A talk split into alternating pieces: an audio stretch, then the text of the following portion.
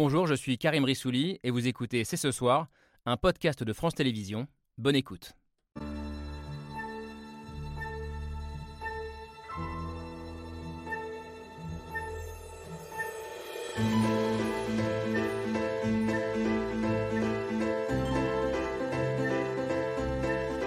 Bonsoir à toutes, bonsoir à tous, bienvenue, vous regardez C'est ce soir.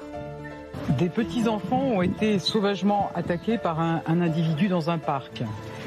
Nous sommes bouleversés par cet acte odieux, inqualifiable. Aujourd'hui, c'est tout notre pays qui est sous le choc. Je pense qu'avant de s'emballer sur des conclusions sur ces sujets, il faut attendre que l'enquête puisse avoir lieu. Je crois qu'aujourd'hui, c'est le temps de l'émotion, ça doit être le temps de l'unité, de solidarité avec ces petits-enfants, avec leurs parents, avec leurs familles.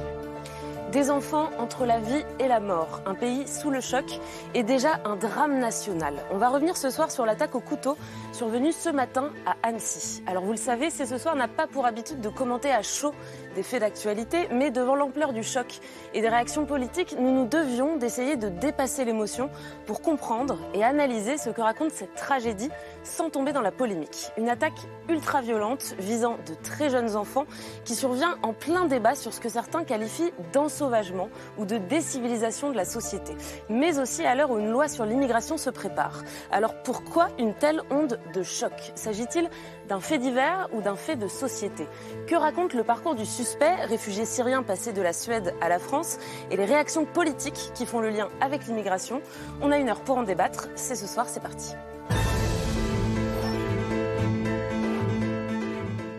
Jeudi 8 juin 2023, c'est ce soir en direct pour décrypter au soir de ce drame ce qu'il raconte ou non de la société, de la violence, de l'immigration, de notre classe politique aussi. Et pour bien comprendre le déroulé des faits et le parcours du suspect, nous recevons un journaliste spécialisé dans les questions de police et de justice. Bonsoir Mathieu Delahousse. Bonsoir. Vous êtes grand reporter à l'Obs, vous travaillez habituellement sur les affaires de terrorisme, même si a priori il ne s'agit pas d'un acte terroriste. Et justement, on vous demandera pourquoi. Terroriste ou pas, en tout cas, c'est un drame qui nous a tous saisis, tous affectés ce matin. Pour analyser l'onde de choc, l'émotion qui nous submerge, on voulait vous avoir avec nous, Hélène Neuillet. Bonsoir. Bonsoir. Vous êtes philosophe, mais également psychanalyste. Vous travaillez sur les notions de haine, de violence, de terreur et sur leurs répercussions dans la société. La violence, c'est également votre sujet, Marc Répond. Bonsoir. Vous êtes également philosophe. Vous enseignez à l'école normale supérieure. Et à l'heure où certains pointent du doigt un climat d'ensauvagement ou de décivilisation en France. On se demandera avec vous si cette attaque en est un nouveau symptôme aussi. Au contraire, il faut se garder de tirer des conclusions d'un fait divers isolé.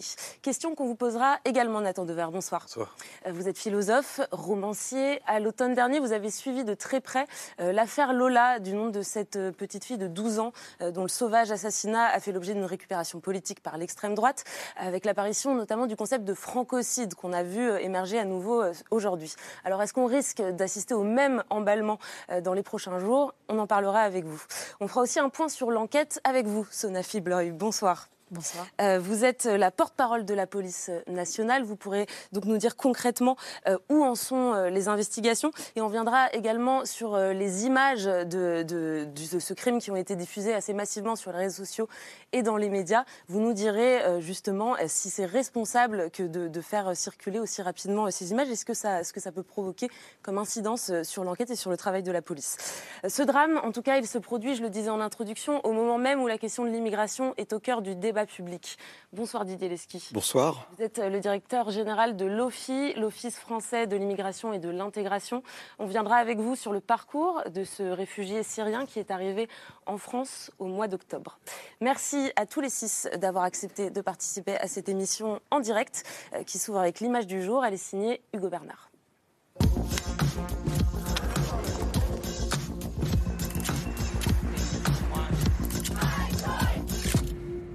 L'image du jour, c'est un choc national. Aujourd'hui, c'est le temps de l'émotion, ça doit être le temps de l'unité, de solidarité avec ces petits-enfants, avec leurs parents, avec leurs familles. L'horreur et l'effroi ce matin à Annecy, après qu'un homme a attaqué au couteau des passants dans un parc. À Annecy, le choc est donc immense ce matin. Un homme a attaqué des enfants avec une arme blanche. Une attaque au couteau dans un parc. Il y a six blessés, dont quatre enfants. Six personnes ont été blessées, deux adultes et quatre enfants en bas âge. Tous sont en urgence absolue. Il y a une maman qui me dit courez, courez, euh, il y a quelqu'un qui poignarde tout le monde tout au, long, euh, tout au long du lac. Il a poignardé des enfants. Courez, courez. Très vite, l'assaillant poursuivi par des passants.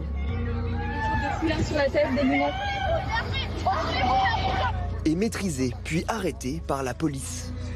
Tout le monde se promène là avec les enfants, en roller, en vélo, fait son footing. Et, d'arriver à ça, euh, c'est inconcevable. C'est un acte euh, incommensurable. C'est, je sais pas, il faut pas être humain pour faire des choses comme ça, s'attaquer à des enfants. Euh. L'agresseur est un homme de 31 ans, un réfugié syrien passé par la Suède et inconnu des services de police. Une enquête est actuellement en cours de tentative d'assassinat. Il n'y a aucun mobile terroriste apparent. Il y a une évaluation qui est en cours. L'émotion est nationale et s'est faite ressentir jusque sur les bancs de l'Assemblée. Je vous invite euh, à respecter une minute de silence. Mais très vite, l'affaire a pris une tournure politique entre colère et accusation. Tout le monde est extrêmement choqué. Euh, il y a un traumatisme qui est profond. Et euh, il y a aussi de la colère. Est-ce qu'on va continuer à accueillir tout le monde et à trier après? On voit bien que cette, euh, cette immigration dérégulée euh, met les Français en, danger. La politique migratoire française pointée du doigt par certains, quand pour d'autres l'heure n'est pas aux polémiques. J'aimerais qu'il n'y ait aucune récupération, qu'on raisonne la tête froide et que personne ne se mettent euh, à courir après l'émotion d'un moment. Un appel au calme partagé par la Première ministre qui veut que la justice puisse faire son travail. Je pense qu'avant de s'emballer sur des conclusions sur ces sujets, il faut attendre que l'enquête puisse avoir lieu. Dans l'image du jour, une nation sous le choc et la classe politique qui se divise. Une nation sous le choc et la classe politique qui se divise. Alors on va revenir sur l'aspect euh, politique, mais on voulait commencer par le choc, euh, par l'émotion. Quatre enfants euh, visés, le plus jeune a moins de deux ans, euh, le plus âgé à peine trois ans. Il y a aussi eu deux adultes blessés, mais vraiment ce qui sidère, c'est cette volonté de s'en prendre délibérément à de tout jeunes enfants qu'on est allé viser dans, des poussettes. Hélène Leuillet, est-ce que c'est un peu le, crime, le crime absolu, la violence à l'état pur en termes de symbolique? Euh, je, ne sais pas si je pourrais dire ça, mais il est vrai que quand on, quand on s'attaque à des enfants, alors de façon délibérée, ça, on ne sait pas encore exactement quel était l'état psychique hein, de celui qui a commis cet acte, mais il est sûr que, pour reprendre ce que vous disiez en commençant, tout fait divers est dans une certaine mesure un fait de société, dans la mesure où la société est unie aussi traversée par des liens d'identification. Quand on s'en prend à des enfants, bah, on est tous sollicités dans le devoir de protection qu'on a à l'égard des enfants. Enfin, on se revoit au parc, la joie d'emmener un enfant jouer au parc. Et là, effectivement, même si on sait abstraitement que le ciel peut toujours nous tomber sur la tête à n'importe quel moment, enfin, si on y réfléchit, c'est le cas. Néanmoins, effectivement, ce type d'acte on ne pense pas que ce soit prévisible quand on emmène des enfants jouer au parc. Oui, et là, le lieu est très symbolique, le lieu, l'horaire aussi, puisque c'est le jeu, la beauté du site, euh, les vacances, il y avait des touristes, euh, le jeu, bref, voilà, euh, la violence qui fait irruption, une violence effectivement qu'on a peine à, à, imaginariser. Je veux dire, c'est crime absolu, je ne sais pas, mais en tout cas, ça nous renvoie tellement à, la défaillance dans laquelle on se trouve quand on ne peut pas protéger des enfants qui jouent, euh, que évidemment euh, on est pris, moi je pense, d'une sorte d'angoisse. Hein. c'est euh, d'une angoisse qu'on cherche peut-être aussi à éviter, hein. c'est-à-dire de deux façons différentes. Soit par la sidération, on colle, on veut tous les détails, on veut tous les témoignages, hein. on colle. Là, c'est la logique du fait divers ou bien on monte en généralité, c'est l'immigration, etc. Mais ces deux manières-là sont des façons d'éviter cette angoisse qui ne peut pas ne pas nous saisir euh, devant, euh, devant cet acte. Marc répond, qu'est-ce que ça convoque dans, notre inconscient collectif, le fait de, s'en prendre à, des enfants? Le fait que ça, qu'on s'en prenne à des, à des tout petits enfants, si ça, c'est vraiment des tout petits enfants, vraiment dans leur poussette. presque dire des bébés. presque des bébés. Euh, le fait que, ça, que, que, l'onde de choc, en tout cas que l'émotion soit si profonde, c'est parce que je crois ça touche quelque chose de très profond en nous. C'est que, dans le fond, si nous nous demandons ce qui euh, définit notre humanité, euh, elle tient beaucoup à ce que Anna Arendt appelait la responsabilité des nouveaux venus, de ceux qui arrivent. Cette responsabilité des nouveaux venus, c'est la responsabilité du soin, de l'accueil, etc. Et ça, dans le fond, c'est quelque chose au quoi nous, nous, tenons transversalement. C'est quelque chose qui, qui, qui, fonde notre foi même dans la continuité des générations. Et quand on s'en prend, dans le fond, euh, à, des, à des tout petits, c'est euh, cette responsabilité-là, cette responsabilité du soin qui fonde notre humanité qui est immédiatement euh, transgressée. Donc si, si ce crime-là nous apparaît aussi inhumain, si, si c'est le premier mot qui nous vient euh, euh, à la bouche, c'est précisément parce qu'il fait euh, violence à quelque chose dans lequel nous trouvons le fondement de notre humanité, qui est ce soin de ceux qui, de ceux qui parce qu'ils viennent, vont nous succéder et dont nous avons la responsabilité. Je vous sens très émue, Sonia Fibleuil, ce soir. Oui, bien sûr, parce que je, je, pense que ça touche tout le monde. Alors j'ai évidemment une pensée pour, pour les victimes, pour les, les parents de ces bébés, euh, de ces, enfants et puis des, adultes qui sont blessés. Euh, j'ai une pensée aussi pour mes collègues. On parle d'humanité, on parle d'irruption de la violence euh, dans le quotidien banal et aussi dans la beauté du quotidien. Et cette irruption de la violence, nous, on la vit tous les jours en police nationale. Et aujourd'hui, mes collègues ont eu à faire face aussi à une scène difficile. Évidemment, au premier lieu pour les victimes, et nos pensées vont vers eux en premier chef, mais euh, également pour eux parce que euh, ce sont toujours des scènes difficiles lorsqu'on prodigue des premiers secours à des enfants. Euh, dont on n'a pas forcément toujours l'habitude de protéger de cette manière, et, bien sûr de faire attention aussi à sa propre humanité, à l'homme et la femme derrière l'uniforme. Donc oui, je suis émue, mais collectivement, je pense qu'ici sur le plateau ce soir, on partage cette émotion. Nous le sommes tous. Une question au journaliste Mathieu Delahousse. Comment ça se passe au sein d'une rédaction quand on apprend cette nouvelle en arrivant euh, au bureau le matin, qu'on est dans le département police-justice euh, à, quoi ressemblait votre journée, tout simplement? Les, journées des journalistes qui ont travaillé sur ce sujet, elles ressemblent à la frénésie euh, qui a marqué toutes les journées frappées par le terrorisme depuis 2015. Et il y en a quand même eu beaucoup. La technique est finalement assez simple. Euh, je pense qu'elle est assez à ciel ouvert aujourd'hui. On a vu des extraits des, chaînes d'information continue pour voir comment les journalistes travaillent, comment euh, ils parviennent à récupérer des éléments factuels. J'ai une autre fenêtre, moi, qui m'a beaucoup marqué aujourd'hui, qui se trouve que c'était prévu de longue date, mais avant de venir ici ce soir, j'étais à une réunion de, euh, de familles victimes du terrorisme. Ils avaient prévu de se réunir pour parler tout à fait autre chose. Et euh, j'étais très frappé de voir leur propre sidération, leur propre choc, parce que tous ont vécu dans leur chair et dans des attentats euh, très variés dans le monde entier. Euh, la façon dont effectivement le malheur peut survenir dans la, vie ordinaire, c'est quand même la définition quasiment du code pénal du, du terrorisme. Et aussi très frappé par le choc euh, l'agacement et la colère qui peut les, saisir face à ces euh, actes terroristes euh, qui effectivement foudroient la, société au sens propre, sur lequel on a envie de savoir beaucoup de choses, sur lequel eux-mêmes ont envie de savoir beaucoup de choses de niveau factuel. Qu'est-ce qui s'est passé Qui étaient les enfants Qui était le suspect Et qui, en quelque sorte, comme nous tous aujourd'hui, et ça fait partie d'un agacement du journaliste, et à mon avis des familles des victimes du terrorisme aussi, euh, voient en quelque sorte euh, le, récit confisqué euh, par une forme de sport national qui s'est créé de devenir spécialiste du terrorisme, spécialiste de la criminologie en, quelques secondes. Et il y a une forme de partie de ping-pong absolument indécente et effrayante, chaque camp, si l'on peut dire, se saisissant d'un indice, voulant être proche de sa vérité, de son analyse, de son camp politique.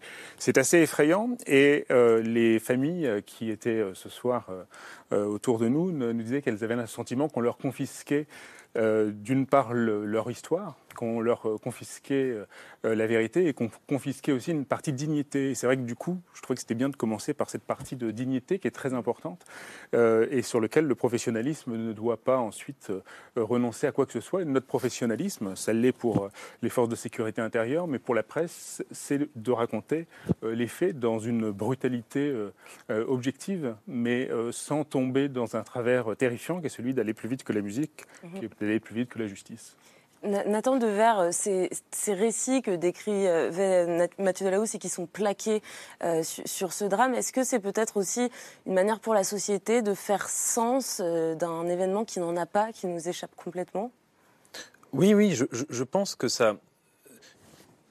un, fait de cette nature, moi, à titre personnel, quand je l'ai appris, d'ailleurs, c'est le programmateur de, de C'est ce soir, Clément, qui me l'a appris, évidemment que ça suscite une émotion, une émotion intense, d'autant plus forte d'ailleurs qu'il s'agit euh, d'enfants. Euh, un enfant, euh, c'est quelqu'un, quand on essaye de l'assassiner, on assassine quelqu'un qui n'existe pas encore ou qui existe déjà à minima, mais ce qu'on assassine en lui, c'est un avenir, à la différence d'un assassinat sur un adulte où on assassine un individu qui est déjà constitué.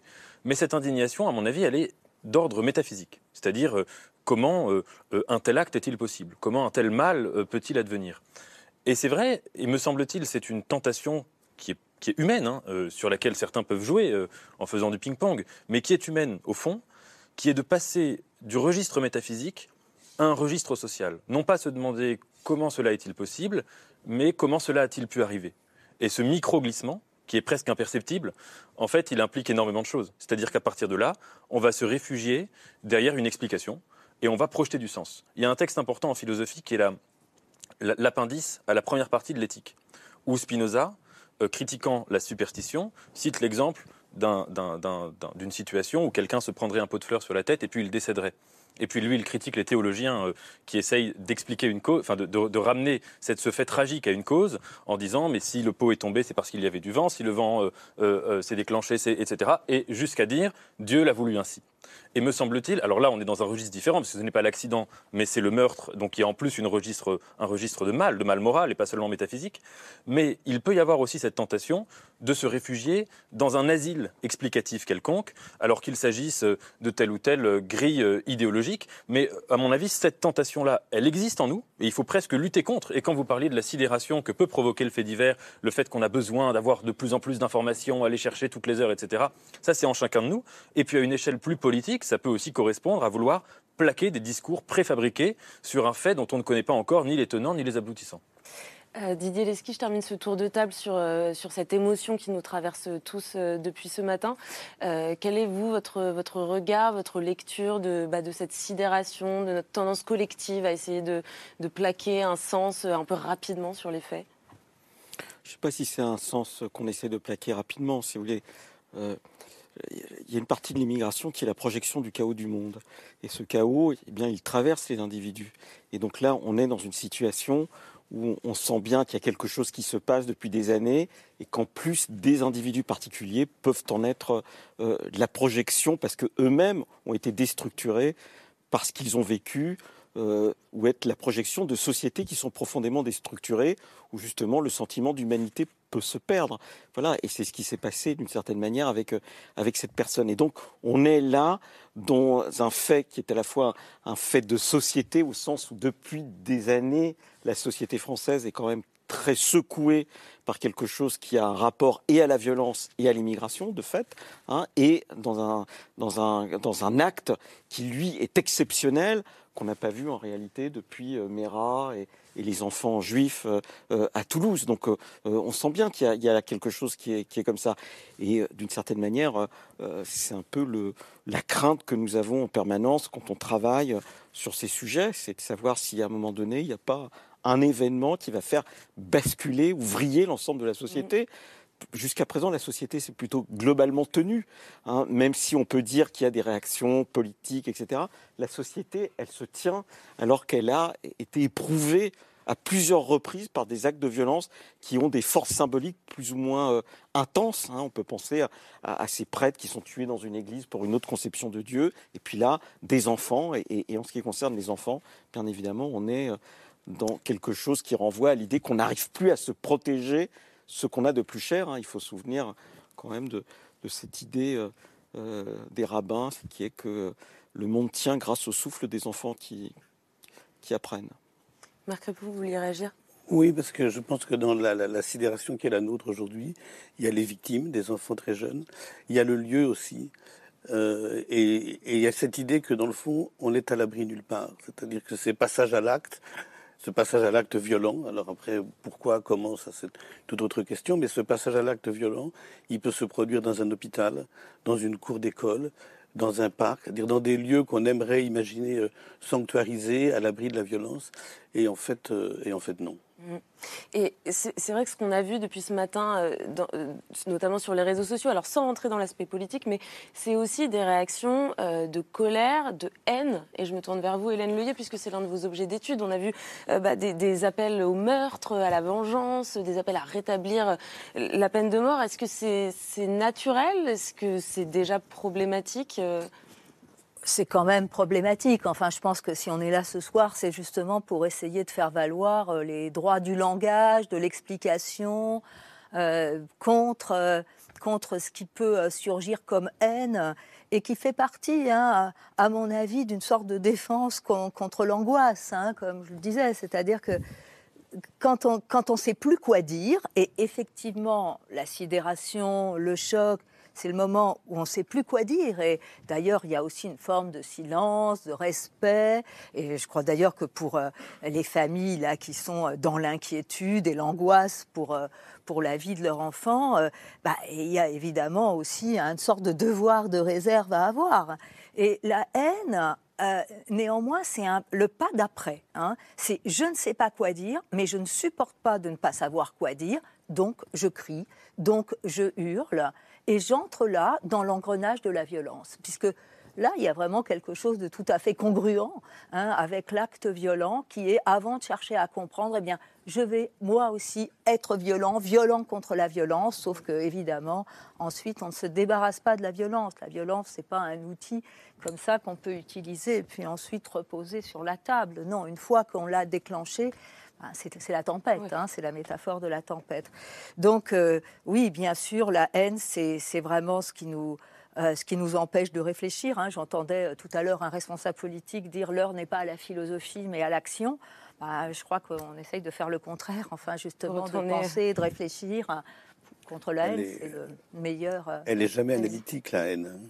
Mm. La haine, elle, fait l'économie du langage, dans le fond. Elle est forcément réductrice. Elle, elle fonctionne par des, elle fonctionne par des, caricatures, par des invectives. Euh, mais tout ce dont on a besoin aujourd'hui, c'est-à-dire un peu de, distance critique, de réflexion, euh, la haine la court-circuite.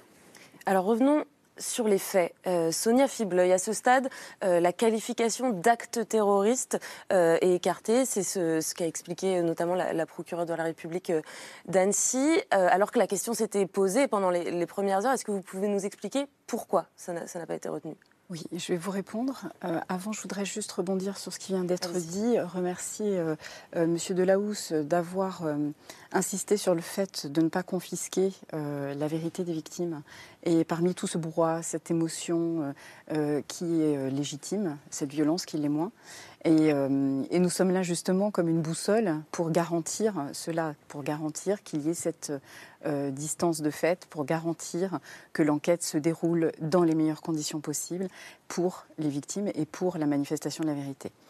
Donc ceci étant dit, euh, oui, euh, pour l'heure, la qualification terroriste n'a pas été retenue. Il est possible que ce soit susceptible d'évoluer, donc il faut être toujours très prudent.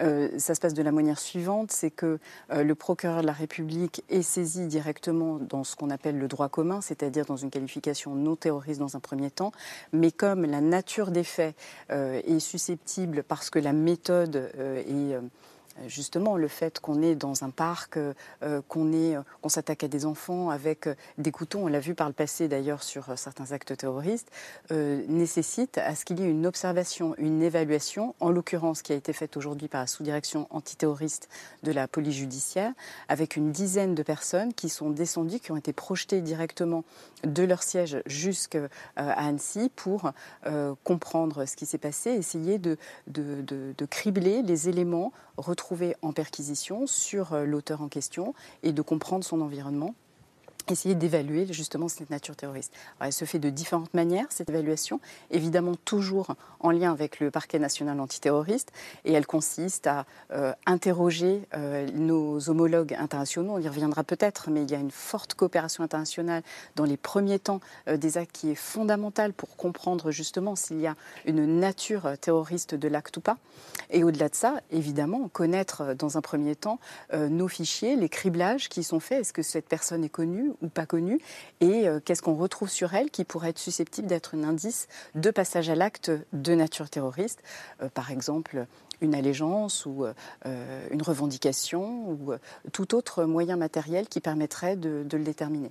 Ce n'est pas le cas pour l'heure. Encore une fois, ce sont des qualifications qui peuvent évoluer, mais en tout cas, cette hypothèse pour ces premières heures a été écartée. Alors, il y a un élément euh, de, parmi les, éléments qu'on connaît à, ce stade qui a, beaucoup interrogé, c'est qu'on voit sur la vidéo euh, qui a circulé euh, l'auteur s'écrier au nom de Jésus-Christ avant de, passer à l'acte. on a retrouvé également sur lui des signes chrétiens, une, une, croix.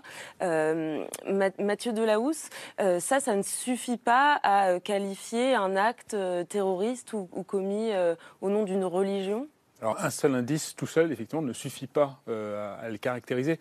C'est une mécanique qui a toujours l'air très compliquée, mais qui est en réalité relativement simple. C'est pourquoi on choisit qu'un crime ne soit pas un crime de droit commun, mais que ça soit un, crime terroriste, ou d'ailleurs un délit, puisque ça peut être dans cette catégorie-là. Et le code pénal, on ne va pas lire l'intégralité de l'article 421, mais c'est troubler gravement l'ordre public par l'intimidation et la terreur dans le cadre d'une entreprise terroriste. Alors, euh, troubler l'ordre public, je pense que si on est là pour, pour en parler, c'est qu'il a été nettement troublé aujourd'hui. Euh, euh, l'intimidation et la terreur, c'est des notions qui peuvent euh, se, discuter, mais c'est vrai que le cadre de l'entreprise terroriste est quelque chose d'essentiel parce qu'il il faut qu'il y ait des marques qui puissent le, prouver.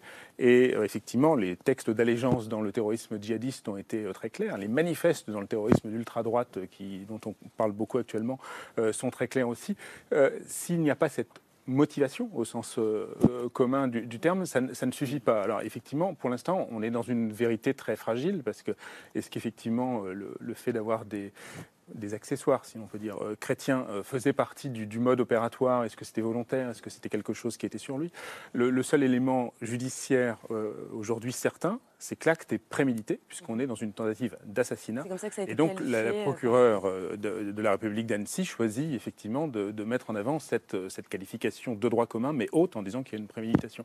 Mais la mécanique judiciaire euh, qui permet de décrire euh, la, qualification terroriste, elle dépend effectivement d'une analyse relativement complexe, parfois difficile à, comprendre, mais il faut avoir finalement, euh, euh, d'une certaine façon, tous les, tous les cubes, euh, les quatre cubes du code pénal pour que ça soit réuni. Alors vous, dans, dans, votre travail de journaliste, vous avez théorisé une catégorie de, de, terroristes, dans votre travail sur le terrorisme pour le coup, qui, que vous appelez les surgissants, qui sont en quelque sorte des, loups solitaires qui, qui, où dans leur parcours rien ne laissait présager qu'ils puissent passer à l'acte. alors je parle avec des pincettes puisqu'encore une fois, on ne sait pas si ça va être euh, qualifié ou non de, terroriste, ça ne l'est pas à ce stade, mais est-ce que c'est une catégorie de pensée qui peut nous offrir quelques clés à ce stade avec les informations qu'on a?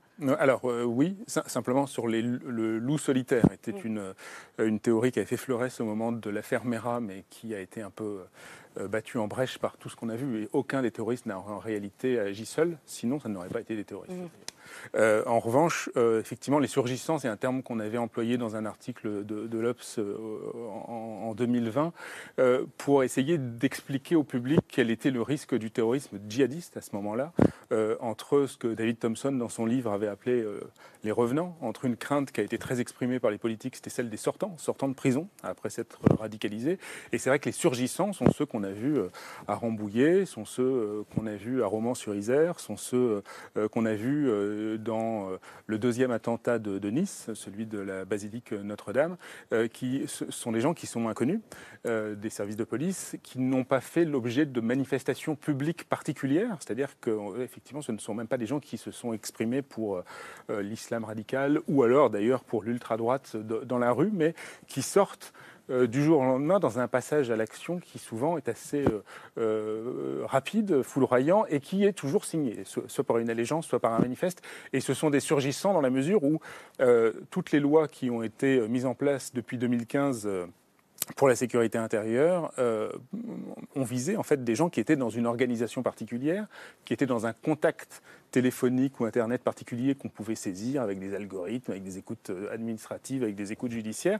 Et en réalité, ces gens-là sont, au sens propre du terme, en dehors euh, du radar, et pour reprendre une expression politiquement euh, fréquente, en, dehors de la raquette ou dans le trou de la raquette. C'est quelque chose qu'on a beaucoup entendu. Et c'est vrai que ces surgissants posent un problème de prévention du terrorisme pour, ceux qui sont dans les structures de, de terrorisme connues, et que les surgissants sont un problème pour la criminalité en général, puisque de toute façon, quelle que soit l'issue aujourd'hui de, cette histoire, et je me garderai bien de faire des hypothèses après avoir dit qu'il ne faut pas en faire, mais euh, aujourd'hui, on, est face à quelqu'un qui est un surgissant du crime. Il, a surgi de nulle part. Il n'était pas connu par la, de la police. Il était dans une situation administrative euh, légale. Il n'était pas comme d'autres terroristes sous le coup d'une OQTF ou des choses comme ça. Donc, effectivement, il surgit. Euh, donc, la, théorie de, voir ces inconnus surgir est à la fois un défi pour raconter leur parcours, et d'autre part, un défi pour l'État, pour tenter de, prévenir leur passage à l'acte. Je me permets de rajouter euh, que ce que vous appelez surgissant, d'un point de vue policier, on les appelle plutôt actes isolés.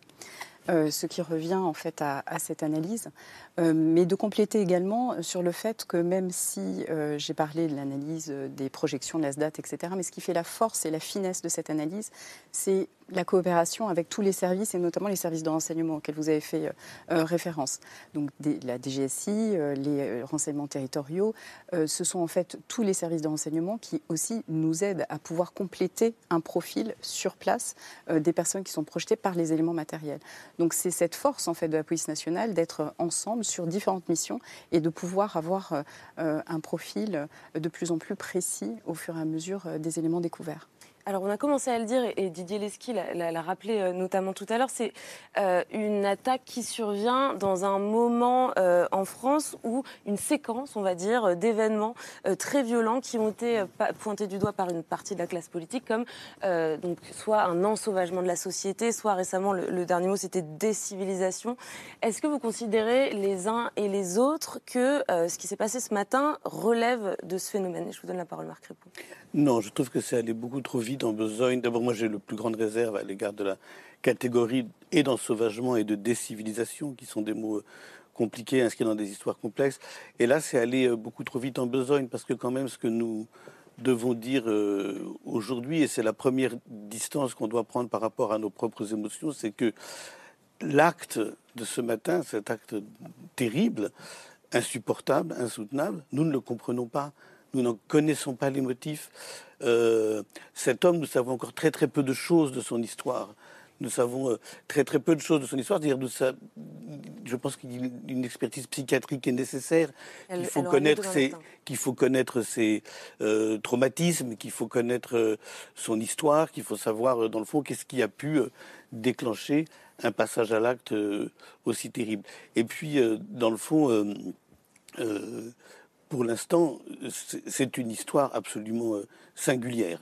Et euh, quand on parle d'ensauvagement ou quand on parle de décivilisation, ce sont des catégories très très générales qui visent à euh, englober cet acte singulier dans une catégorie qui ne permet pas du tout de le comprendre. Donc on n'avancera pas du tout mmh. dans cette compréhension et dans notre sidération en parlant ou d'ensauvagement et encore plus de décivilisation. Nathan Devar Oui, je suis parfaitement d'accord.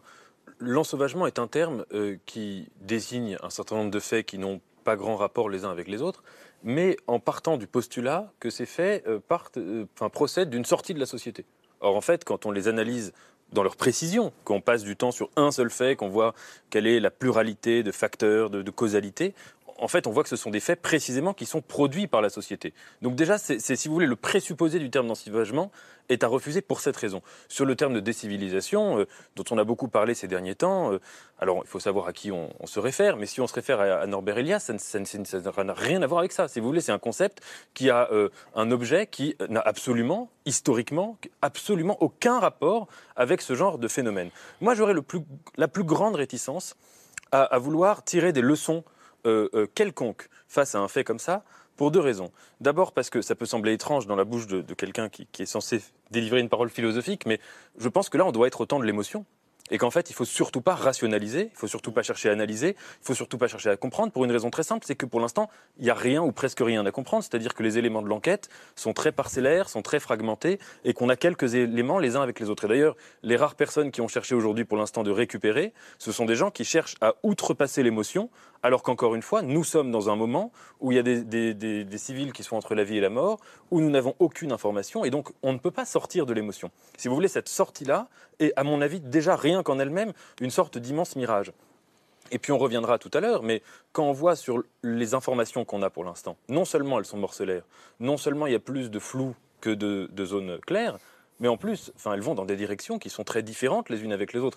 Et je ne vois pas au nom de quoi on pourrait mettre en relief certaines données, euh, la question du fait que euh, ce monsieur euh, était d'origine syrienne et qu'il était réfugié, et en invisibiliser d'autres. Si vous voulez, rien que ce choix-là est un choix qui est problématique en tant que tel. Donc, me semble-t-il, ce soir, et c'est tout le paradoxe de cette, de, cette, de cette discussion, mais à mon avis, on devrait s'en rester, s'en tenir à l'émotion brute, en quelque sorte. Hélène Leyet, vous voulez réagir? Oui, euh, je, voulais réagir parce que je ne suis pas tout à fait sûre que euh, vraiment cette position soit tenable, parce que de toute façon, on cherche à comprendre. Enfin, quand il nous arrive quelque chose, on cherche à comprendre. Mais sur ensauvagement et décivilisation, il y a deux choses qui sont problématiques aussi. C'est qu'au fond, ce sont des termes qui relèvent d'une sorte de philosophie de l'histoire. Pourquoi est-ce que quand on cherche à comprendre, il faudrait savoir dans quelle tendance de ce fait s'inscrit.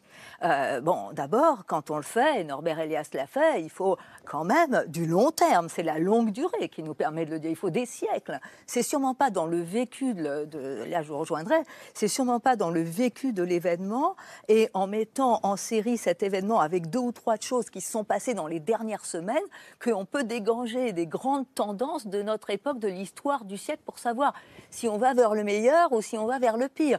Toutes choses qui d'ailleurs sont fausses puisqu'une société est toujours traversée par divers mouvements contraires de toute façon.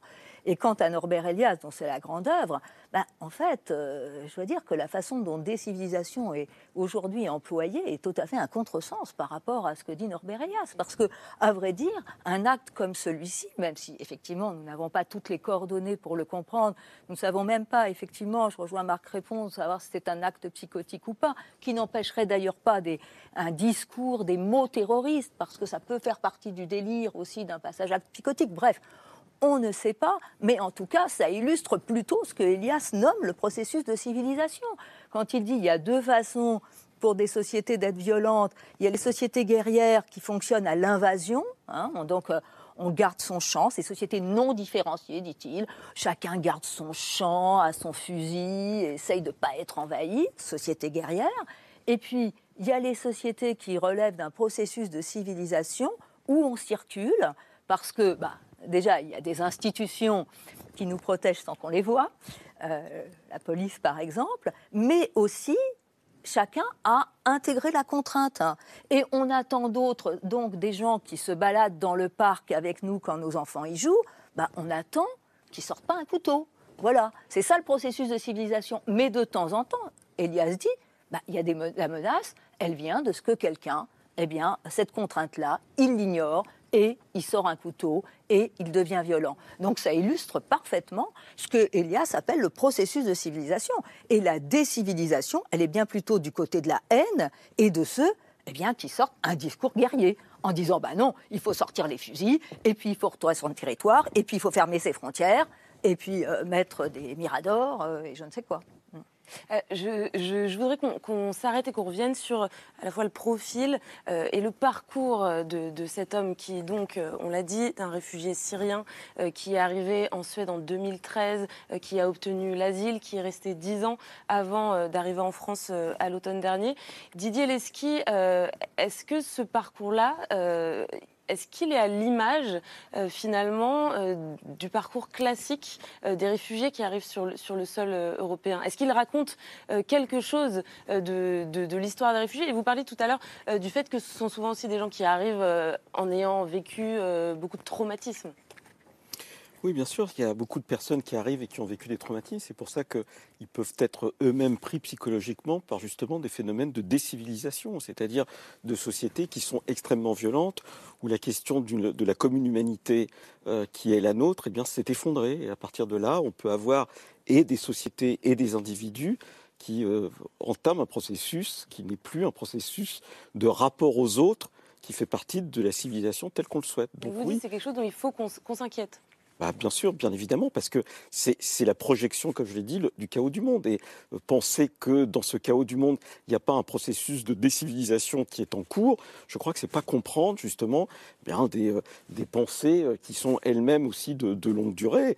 quand j'étais jeune, on avait des philosophes importants, Claude Lefort et d'autres, qui pensaient que, eh bien, on était dans une société qui générait de la barbarie et qu'il fallait essayer de construire une contre-société justement qui empêche cette barbarisation globale qui peut être générée par des endroits de la société. Et c'est le cas euh, manifestement en Syrie, on le sait. Et donc du coup, on a des réfugiés qui viennent d'Afghanistan, de Syrie et d'autres pays qui sont eux-mêmes pris psychologiquement, idéologiquement par quelque chose qui est euh, un refus de ce qui fait notre civilité. Voilà. Et alors, ça peut être le cas, bien évidemment, de personnes qui viennent de, Syrie, comme, ce monsieur. Après, chacun peut avoir une histoire individuelle, mais il y a une configuration qui existe et qu'on ne peut pas nier. Voilà. Alors après, il est là depuis, euh, depuis euh, sans doute 2012 ou 2013. Je ne sais pas où en est l'enquête, parce que moi, je ne suis pas au cœur de l'enquête, mais c'est ce que je lis euh, du reste à travers ce que racontent les journalistes, puisqu'ils sont aussi payés pour nous informer tous et aussi ils peuvent informer des fonctionnaires.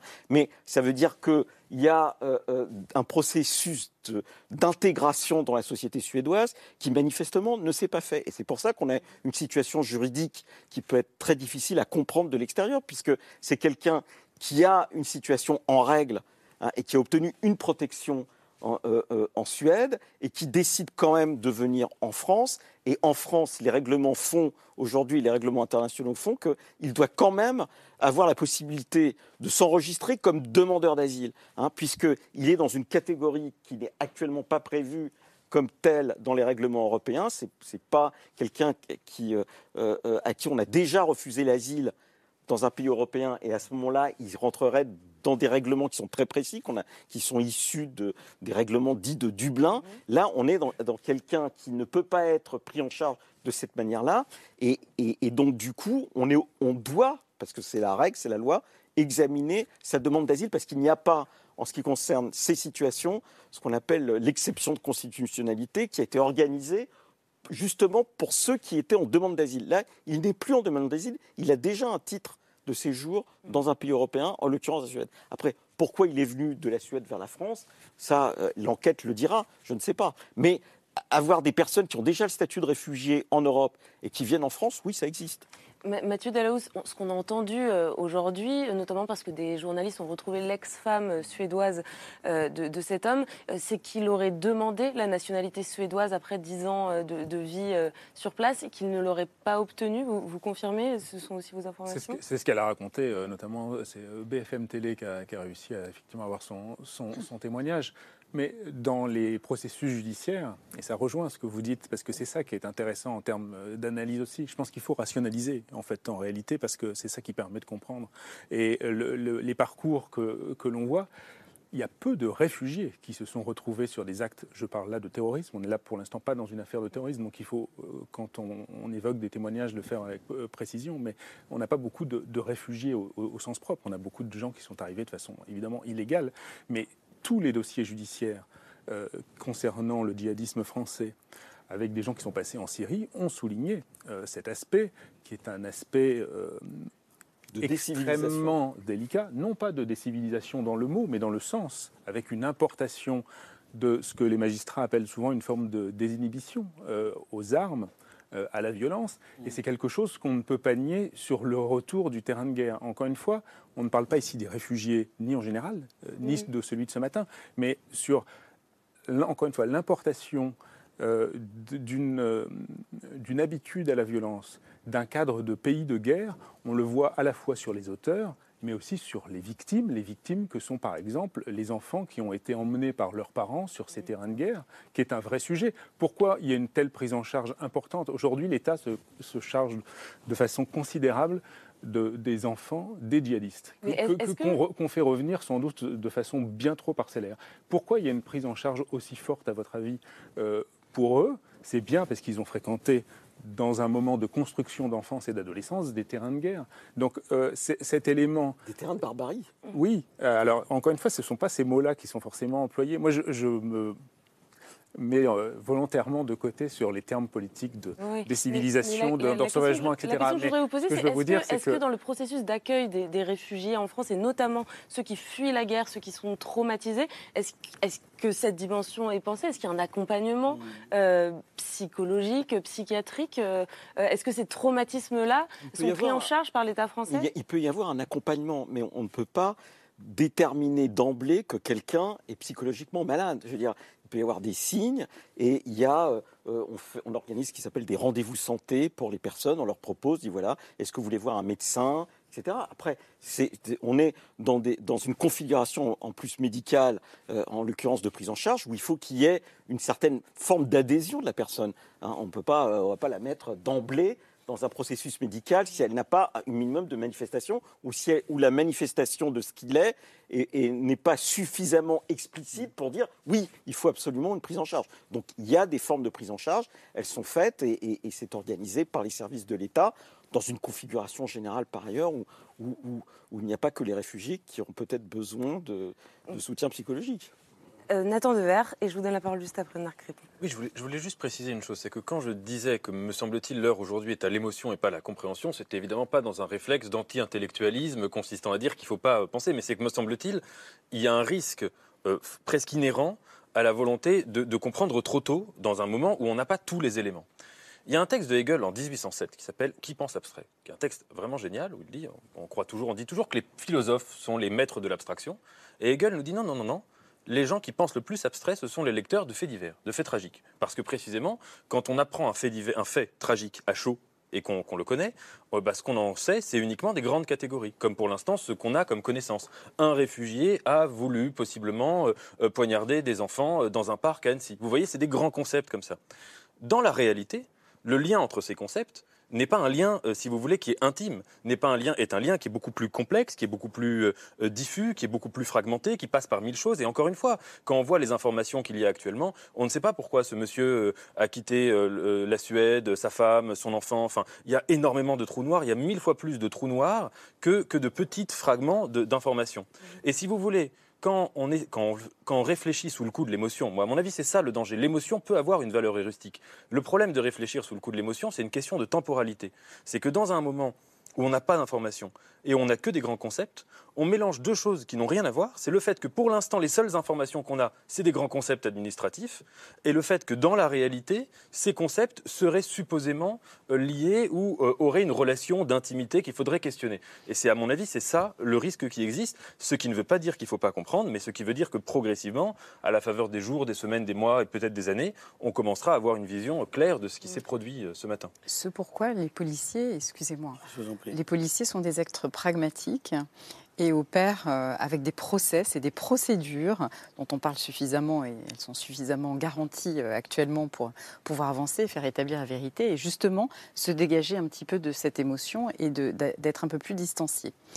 Vous parliez de, la femme de ce monsieur. Moi, je parlerai de la femme présumée, parce que tant qu'un policier n'a pas fait une coopération internationale forte avec la Suède, de manière à permettre à un policier suédois d'interroger cette femme et de pouvoir bien vérifier son identité, vérifier quel est son parcours, dans quelles circonstances elle a connu euh, monsieur, etc., etc., eh bien, nous ne pouvons tirer aucune conclusion aucune vérité et aucune conclusion. Ce qui interroge aussi bah, le temps de l'enquête euh, policière versus le temps de l'enquête journalistique peut-être. Et, je disais en vous présentant euh, que, euh, que vous vouliez nous parler de ces images euh, qui ont été diffusées très rapidement sur, sur, les réseaux sociaux. Bien sûr, parce que le temps de l'enquête policière n'est pas le temps médiatique et n'est pas non plus le temps de l'émotion. Ce qui ne veut pas dire que les policiers ne gèrent pas aussi eux-mêmes des émotions, les émotions des victimes. On parlait de soutien psychologique, mais le, avant tout, le soutien psychologique est fait pour les victimes, bien sûr. Et puis après, il s'agit d'expertise psychiatrique pour euh, les auteurs.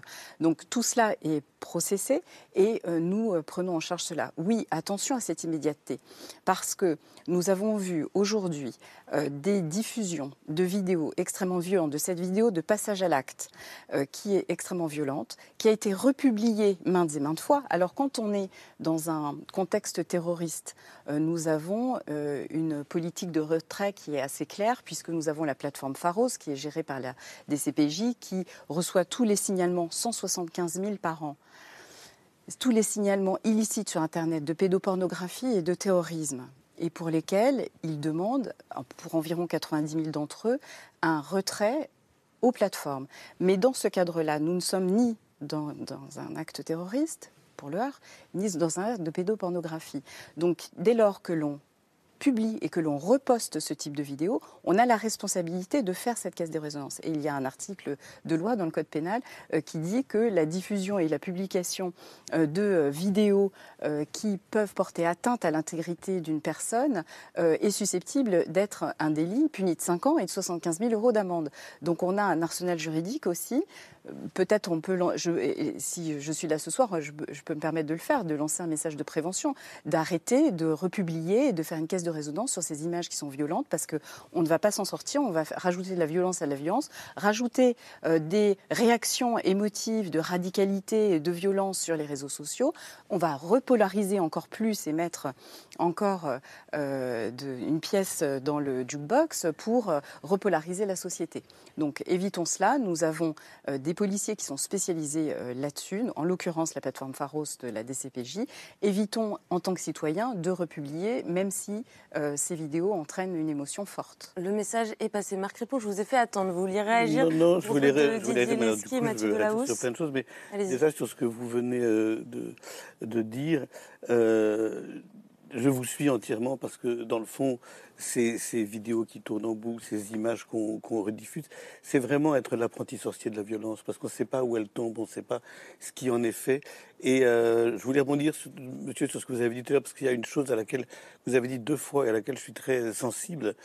Euh, c'est quand vous dites, dans le fond, euh, dans, ce, dans ce drame terrible que nous vivons aujourd'hui, il y a aussi quelque chose comme l'exportation du chaos du monde. Voilà. Et, et, ça, ça me semble très très important de le penser parce que euh, ce que je me suis dit, moi, ces, ces, dernières heures, c'est qu'il était euh, euh, impensable d'imaginer que nous n'allions pas vivre dans une société où nous pouvions croiser de plus en plus d'individus qui auraient importé ces traumatismes et donc susceptibles d'avoir des passages à l'acte violent.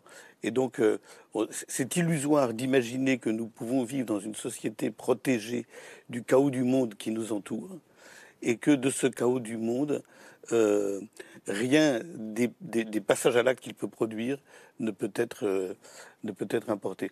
Et donc, je rebondis sur la question de la, de la psychiatrie justement, parce que la vraie question que je que je me suis posée, c'est est-ce que nous avons aujourd'hui les institutions psychiatriques à la mesure et à la hauteur de euh, cette urgence-là créée par cette importation de tous les traumatismes euh, du monde? Je, vous laisse répondre, euh, Didier Lesky, puisque la question semble vous être adressée. Répondez rapidement, puisque... je, comme je suis assez d'accord, la question que posent nos concitoyens, c'est qu'est-ce qui est fait pour les protéger par rapport à ce chaos du monde Et c'est une interrogation dont on peut dire qu'elle est légitime. Hein, Après, on peut penser qu'il n'y a jamais de protection absolue, mais l'interrogation, elle est légitime. Après, en ce qui concerne la psychiatrie, moi, je ne suis pas le, le- le- le mieux placé, mais je constate que euh, nous, on, a, on accueille quand même euh, plusieurs centaines de milliers de personnes tous les ans, soit dans l'immigration régulière, soit dans la demande d'asile, et que euh, euh, la, la question du signalement d'un trouble à une institution qui est en charge de la psychiatrie est quelque chose d'assez complexe parce qu'en réalité, euh, l'idée que ce soit un agent public qui le fasse n'est pas, je crois, déontologiquement admis comme tel par ceux qui sont en charge de soigner les âmes.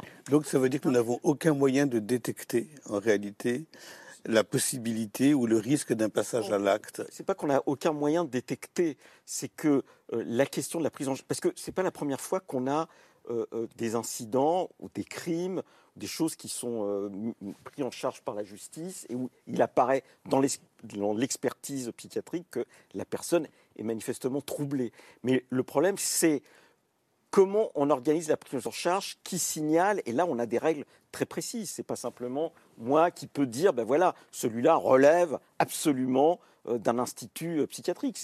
On- n'est pas dans cette, dans cette temporalité juridique. Hélène Leyer, je vous laisse réagir rapidement, s'il vous plaît, parce qu'il faut vraiment qu'on garde un peu de temps. euh, Oui, non, bah, déjà sur la psychiatrie, parce que évidemment, il ne s'agit pas d'être proactif et il y a une part de passage à l'acte, ça inévitablement imprévisible, c'est sûr.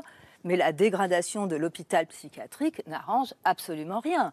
Et puis la possibilité d'y aller, la possibilité de consulter, enfin la, fin quasiment de l'hôpital psychiatrique est largement responsable aussi de la multiplication, non pas des, des actes psychotiques, mais du fait qu'il n'y a pas de soins.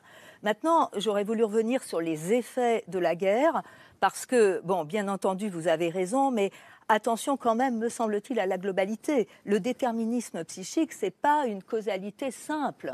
Effectivement, les situations de guerre peuvent créer des traumas, mais tout ça est extrêmement complexe. Pas toujours non plus. C'est pas parce qu'on vit dans une zone de guerre que pour autant on est absolument déterminé à passer à la violence. Heureusement, que serions-nous? Quand même, on est plusieurs. Je Mais pense, ça avoir existe. Connu Mais- la guerre, ça existe, mais pas seulement.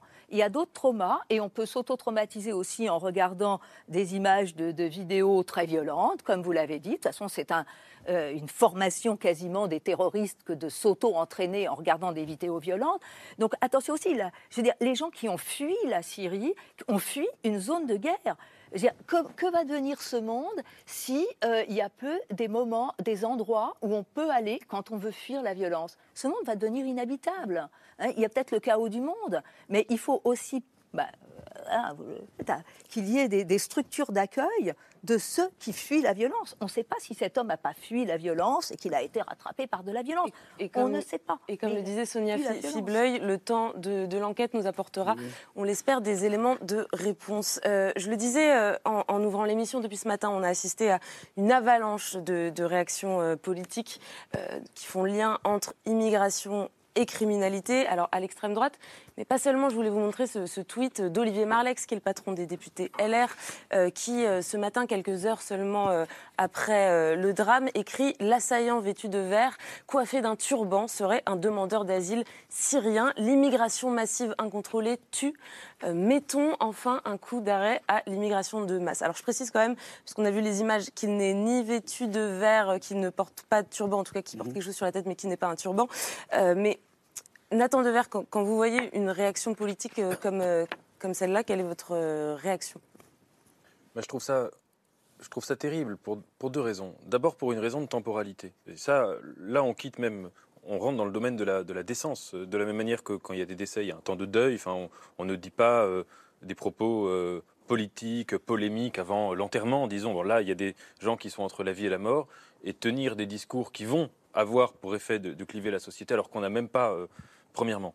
Et deuxièmement, euh, en dehors du, calendrier, sur le fond même de ce qui est dit, ce qui est profondément choquant, c'est ce que, je disais de mettre en relief des éléments de, explicatifs pour en faire, si vous voulez, la grille explicative, causale, totale. Ce qu'on voit bien, ce qu'on sait, c'est qu'un un fait comme ça, euh, il, il, obéit à des causalités euh, multifactorielles. On a bien vu d'ailleurs que les informations appartiennent à des registres très différents. On nous apprend que ce monsieur, alors on parle beaucoup de son parcours migratoire, on nous apprend aussi qu'il était sans abri, et, ce serait tout aussi euh, euh, caricatural et réducteur de, mettre un lien euh, de causalité entre le fait d'être sans abri et le fait d'avoir fait ce qu'il a fait ce matin. Mais si vous voulez, ce serait absurde. Ou pour donner un, exemple, un exemple encore plus absurde, à supposer qu'il y ait un intellectuel ou un politique qui soit très anticlérical, très antichrétien et qui s'en viennent nous écrire un tweet pour nous dire regardez, il avait une croix, euh, il a dit euh, en anglais euh, in name of Jesus Christ, ça prouve bien que le christianisme c'est une religion qui tue, etc. Si on avait eu ce tweet-là, tout le monde aurait dit monsieur, vous êtes complètement zinzin. Donc si vous voulez, il y a quelque chose, par-delà toute considération éthique, il y a quelque chose intellectuellement qui est une sélection la fabrication d'un réel en carton-pâte et l'accusation aux autres, parce que ce genre de discours, c'est euh, euh, on, répond aux autres qui sont dans le déni du réel. Mm. Mais si vous voulez, on fabrique un réel qui est complètement artificiel. Alors, autre tweet, euh, celui d'Éric Zemmour, qui va encore plus loin, qui dit Avant, les demandeurs d'asile fuyaient pour éviter la mort. désormais, les demandeurs d'asile quittent leur pays pour mieux tuer nos enfants. Hashtag francocide. Didier Leski, quand vous lisez une telle réaction, qu'est-ce que vous dites? Est-ce que vous dites qui, a un fond de vrai quelque part, qui pointe peut-être de manière euh, euh, absolument, euh, enfin de, voilà, qui, pointe quand même une question qu'on doit être capable de débattre, ou alors c'est une récupération politique abjecte? Écoutez, moi je suis fonctionnaire, je suis pas de politique, donc je vais pas commenter. à, tel ou un tel, mais je pense que l'enjeu du débat public, c'est de bien qualifier les choses, de voir exactement où était la faille si on a une, et à partir de là, de montrer à l'ensemble de la population que notre fonction en tant que responsable désigné par les citoyens, eh bien c'est de la protéger comme société et de la faire évoluer positivement comme société. Voilà.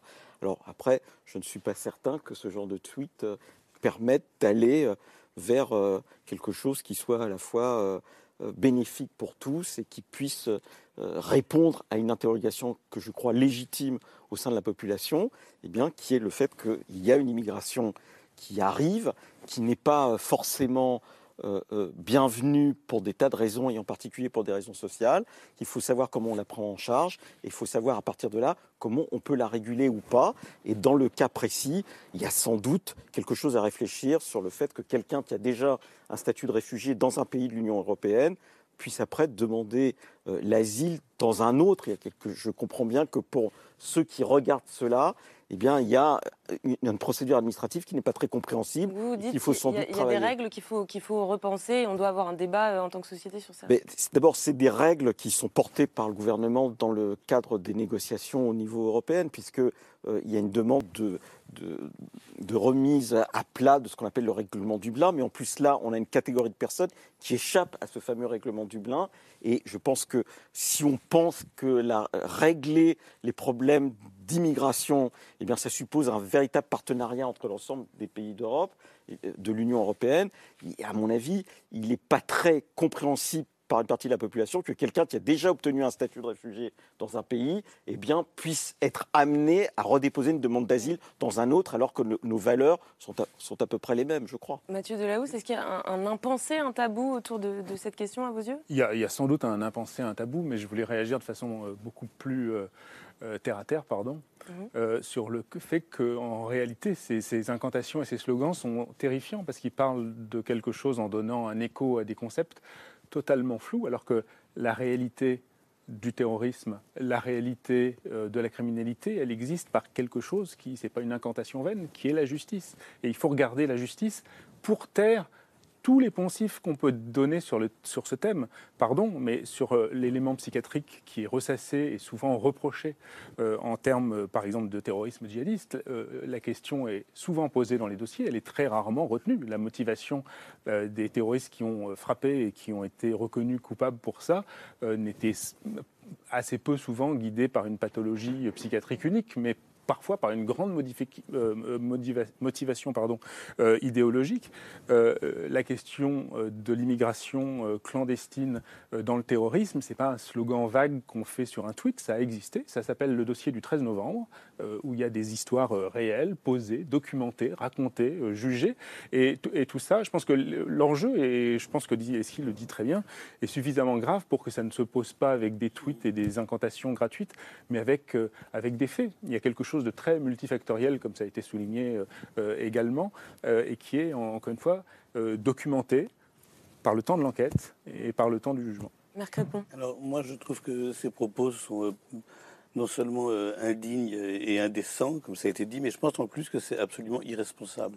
C'est irresponsable parce que quand on est dans le temps fort de l'émotion, comme on l'a été absolument toute la journée, euh, le temps fort de l'émotion, c'est aussi le temps de la confusion. Et on a tous été pris dans une certaine forme de confusion. Et donc, ce dont on a besoin après le temps de la confusion, c'est au contraire un temps de clarté, même s'il n'y a rien de plus difficile, c'est quand même celui d'adopter une certaine forme de distance qui n'est pas une distance avec nos émotions, mais qui est une distance avec la façon dont nos émotions pourraient précipiter et nos jugements et nos actions. Et donc, il faut accepter effectivement qu'il y a un travail lent, qui est celui de l'enquête de la police, qu'il y a le travail de la justice, avant de se précipiter comme ça dans des simplifications qui n'ont d'autre objectif en réalité que de surfer sur euh, pas seulement les émotions de la population, mais la façon dont ces émotions l'a légitimement plongé dans la confusion. Nathan Dever, vous avez 20 secondes. Ah bah, très brièvement, un tweet politique, c'est fait pour faire un maximum de likes et un maximum de visibilité. Se faire de la publicité là-dessus, c'est problématique et ça, ça mérite euh, réflexion rien qu'à ce niveau-là. Hélène Leyet, le mot de la fin est pareil. Bah, ce, sont des, ce, sont, ce, sont des, discours de haine et qui occultent ben, tous les actes de criminalité contre les enfants qui sont commis par des Français de souche, entre guillemets. Là, je dois dire, le meurtre est largement bien partagé. Euh, euh, ethniquement et euh, selon les religions. Merci beaucoup. Il va être l'heure de, conclure. Merci à, vous tous, à vous six, d'être venus euh, discuter en direct, participer à, cette émission. J'espère qu'on aura réussi à faire un peu de sens de, cette émotion qui nous traverse tous et toutes depuis ce matin. Merci beaucoup Marc Répond, merci Hélène Leyet, merci Sonia Fibleuil. Didier Leski, je signale votre livre, Ce grand dérangement, l'immigration en face, c'est paru chez Gallimard Collection Tract. Nathan Dever, votre dernier roman, c'est Les liens artificiels artificielle euh, chez Albin Michel et Mathieu Delahousse, euh, La Chambre des coupables, la justice face aux djihadistes français. Euh, c'est l'un de vos livres, il y en a eu d'autres depuis, qui est paru chez Fayard. Merci enfin à vous de nous avoir suivis toute cette semaine. On se retrouve dès lundi, ce sera aux alentours de 22h35. D'ici là, bonne nuit déjà et ensuite, bon week-end.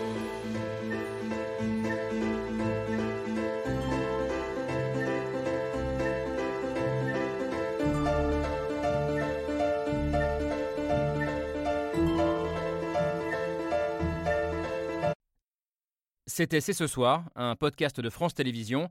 S'il vous a plu, n'hésitez pas à vous abonner. Vous pouvez également retrouver les replays de l'émission en vidéo sur France.tv.